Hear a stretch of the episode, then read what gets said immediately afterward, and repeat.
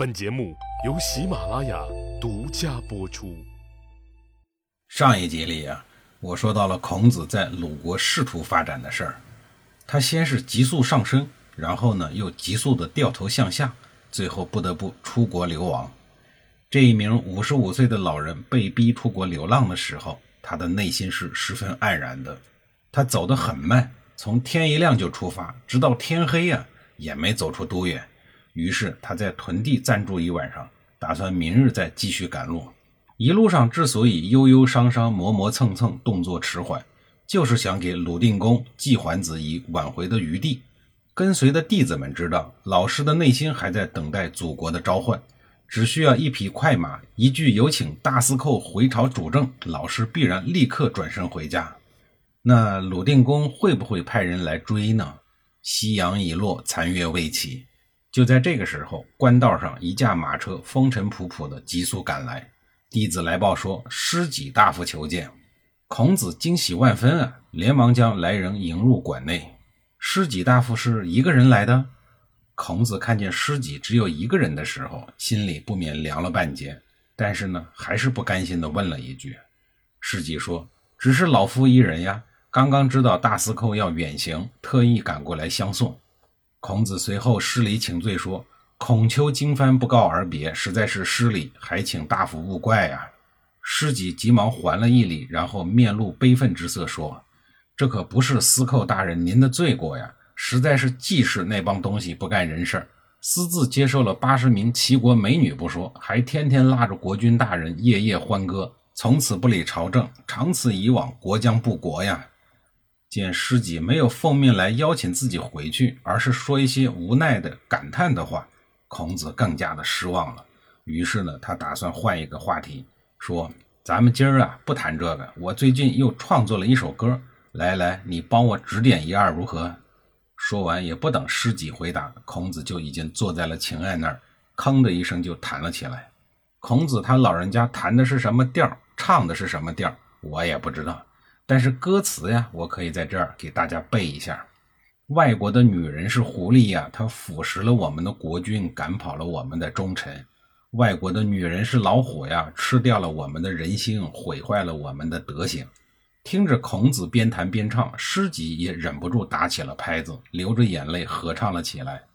师己回去以后见了季桓子，季桓子就问，听说您去送孔夫子了，不知道他都说了些什么呀？师己说，不过是喝喝酒唱唱歌罢了。季桓子接着说，我估计酒无好酒，歌无好歌吧，不知道都唱了些什么呀？师己也不客气，直言相告说，孔夫子所唱的不过是一些个妇人、红颜祸水、倾国倾城等等。季桓子叹了一口气说，仲尼这是在生我的气呀，他是怪我沉迷于女色，不务正业呀。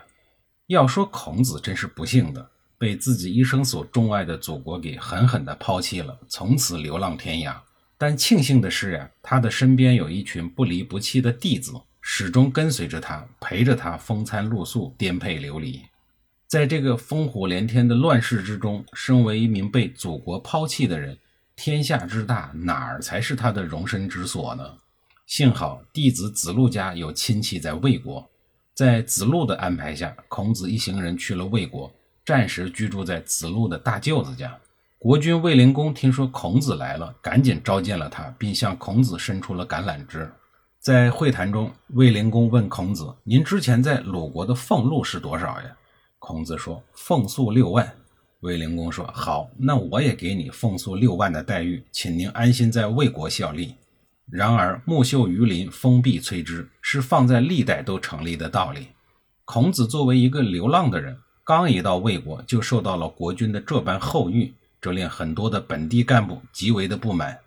魏国的官场舆论也是一片哗然，一些个极端分子甚至要扬言杀了孔子。刚刚获得了工作邀请的孔子还没有来得及去王室报道，就吓得赶紧离开了魏国。而就在这期间，郑国驻鼎行的子产，也就是公孙侨去世了。郁郁不得志的孔子更加的伤心，他流着眼泪说，子产古之遗爱也。离开魏国的时候，孔子路过了匡邑，竟然无辜的被当地士兵和百姓围困了5天。原因是孔子长得像养虎，而杨虎此前曾经对匡人有过严重的伤害，于是他们打算杀了杨虎复仇。这是孔子在周游列国的过程当中第一次如此直接的面对死亡。面对报仇心切的士兵和百姓，孔子的弟子惊恐不安。孔子站出来安慰大家说：文王既没，文王不在兹乎？天之将丧斯文也，后死者不得与与斯文也。天之未丧斯文也，匡人其如欲何？这段话是不是很难懂啊？内容还很丰富呢，我就不逐一的翻译了啊。归纳起来就一句话：匡人能把我怎么着啊？后来果然如孔子所料，匡人在搞清了事实以后呢，放了孔子一行。接下来路过溥义，刚好遇到魏国的贵族公叔氏占据了溥义，准备造反。他扣留了路过此地深得卫灵公赏识的孔子。这是孔子面临的第二次死亡。这时候带着5辆私家车一直跟随着孔子的弟子公良孺挺身而出。这个人不但富有，你想啊，有5辆私家车，而且为人忠诚正直，孔武有力。他对孔子说：我昔日跟着您在匡义遭遇到危难，现如今又在这鬼地方遭遇危难，这就是命啊！与其亲眼看到老师您再次遭受磨难，不如我搏斗而死得了。随后公良孺拔出了宝剑，号召大家与仆人战斗。此时此刻呀，不只是公良孺一个人有这样的想法，其他人也是这样啊。随后孔子师徒与仆人之间展开了激烈而残酷的战斗。